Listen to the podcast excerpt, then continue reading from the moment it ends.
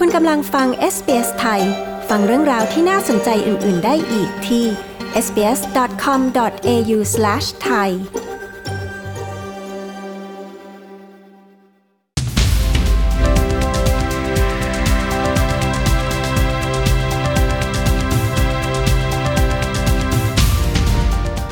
สถานการณ์การแพร่ระบาดของไวรัสโควิด -19 ได้ส่งผลกระทบเป็นอย่างมากต่อตลาดที่พักอาศัยในออสเตรเลีย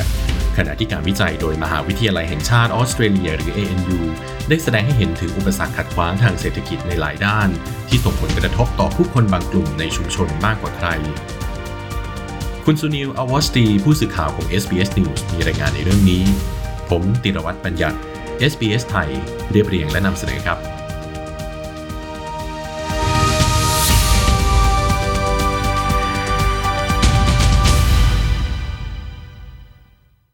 สถานการณ์ไวรัสโควิด -19 ได้ส่งผลกระทบไปยังระบบเศรษฐกิจในหลาย ๆ ด้าน และข้อมูลการวิจัยใหม่ล่าสุด ที่จัดทำโดยมหาวิทยาลัยแห่งชาติออสเตรเลีย ได้แสดงให้เห็นว่า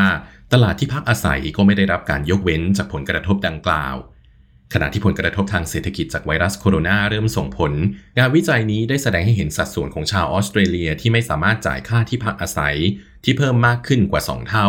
โดยเมื่อเดือนเมษายนที่ผ่านมา ตัวเลขดังกล่าวนั้นอยู่ที่ร้อยละ 6.9 และเพิ่มขึ้นมาเป็นร้อยละ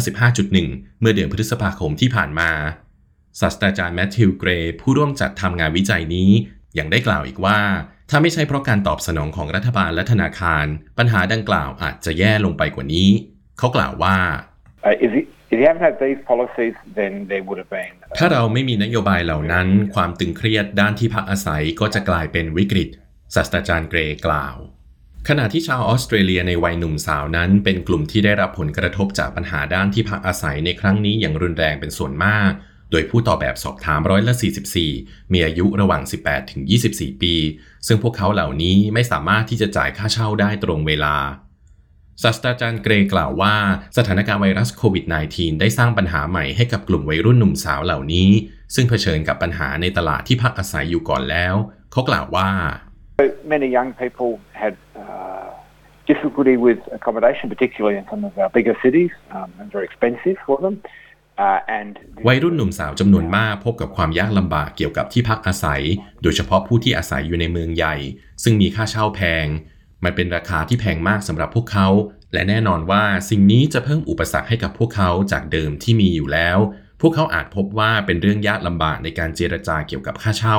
รวมถึงการพูดคุยในการรักษาสิทธิ์ของตนเองด้วยเช่นกัน ศาสตราจารย์เกรย์กล่าว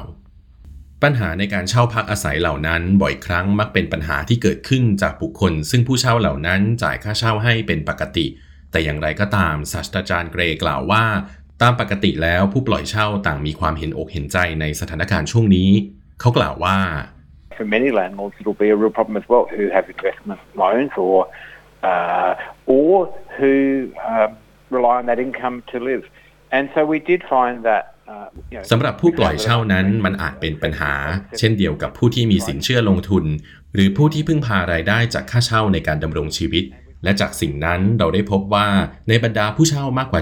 70%ที่พยายามขอลดค่าเช่านั้นประสบความสำเร็จ และเรายังพบว่าผู้ปล่อยเช่าซึ่งเราสอบถามจากผู้คน เป็นผู้ปล่อยเช่าที่แจ้งกับเราว่า มีอัตราการหยุดเก็บค่าเช่า รวมถึงการลดค่าเช่าในระดับที่ค่อนข้างสูง และสิ่งหนึ่งที่บางครั้งผู้คนจะทำคือการพยายามจะสิ้นสุดสัญญาเช่าให้เร็วขึ้น เนื่องจากพวกเขาไม่สามารถจ่ายค่าเช่าได้อีกต่อไป นอกจากนี้ผู้ปล่อยเช่าจำนวนมาก ก็ยังมีความเห็นอกเห็นใจในส่วนนี้ด้วย แต่ก็แน่นอนว่าไม่ใช่ทุกคนศาสตราจารย์เกรย์กล่าว อย่างไรก็ตามในบรรดาผู้ที่อยู่ในความเครียดจากวิกฤตครั้งนี้ ยังมีข้อมูลที่แสดงให้เห็นว่า มีบางส่วนที่เผชิญกับความเครียดมากกว่าใคร โดยเฉพาะกลุ่มเสี่ยง ซึ่งก็คือผู้อาศัยอยู่ในออสเตรเลีย แต่ไม่มีสัญชาติออสเตรเลียศาสตราจารย์เกรย์กล่าวว่าการขาดคุณสมบัติของผู้คนเหล่านี้ในการเข้าถึงโครงการต่างๆ ของรัฐบาล ได้สร้างปัญหาต่างๆ ให้พวกเขาเพิ่มมากขึ้น เขากล่าวว่า The survey we did had quite a lot of data on people. Quite a lot. We had 270 people who are not citizens of Australia. So they're living in Australia, but they're not citizens. จากผลสำรวจที่เราจัดทำเราพบผู้ที่ไม่ใช่พลเมืองออสเตรเลีย 270 คน พวกเขาอาศัยอยู่ในออสเตรเลีย และกลุ่มคนเหล่านั้นดูเหมือนว่าจะมีความเครียดด้านที่พักอาศัย มากกว่าผู้ที่เป็นพลเมืองออสเตรเลียถึง 3 เท่า ส่วนหนึ่งมาจากเรื่องของอายุ แต่โดยเฉพาะกลุ่มคนเหล่านั้น ดูเหมือนว่าจะมีความเครียดในด้านที่พักอาศัยค่อนข้างสูง และมักไม่มีคุณสมบัติในการรับความช่วยเหลือจากรัฐบาล เช่นเดียวกับพลเมืองออสเตรเลีย มันมีเหตุผลสำหรับเรื่องนี้ แต่มันก็ไม่ได้เปลี่ยนแปลงข้อเท็จจริงที่ว่า พวกเขายังคงอาศัยอยู่ในออสเตรเลีย และในหลายกรณีก็กำลังอยู่ในสถานการณ์ที่ยากลำบากมากศาสตราจารย์เกรย์กล่าวขณะที่รัฐบาลได้มุ่งทำงานเพื่อช่วยให้พลเมืองของออสเตรเลียหลุดพ้นจากวิกฤตโควิด -19 แต่ก็ยังมีหลายสิ่งที่ต้องพิจารณาในแง่ที่ว่าสถานการณ์ในอนาคตจะเป็นอย่างไรศาสตราจารย์เกรย์กล่าวว่าสำหรับคนหนุ่มสาวและกลุ่มเสี่ยงอื่น ๆ สถานการณ์ของพวกเขาอาจแย่ลงไปกว่านี้ก่อนที่มันจะดีขึ้น เขากล่าวว่า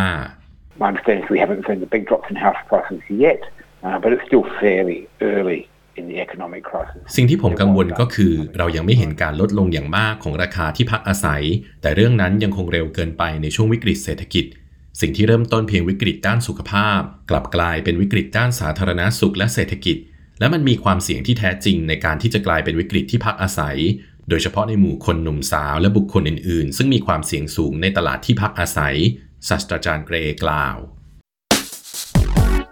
คุณสามารถติดตามข้อมูลล่าสุดเกี่ยวกับเชื้อโควิด -19 เป็นภาษาของคุณที่เว็บไซต์ sbs.com.au/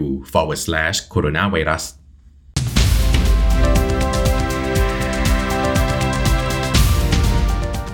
ที่ผ่านไปนั้นเป็นรายงานโดยคุณสุนิวอวอสตี ผู้สื่อข่าวของ SBS News เรียบเรียงและนำเสนอโดยดินรวัตรบัญญัติ SBS ไทย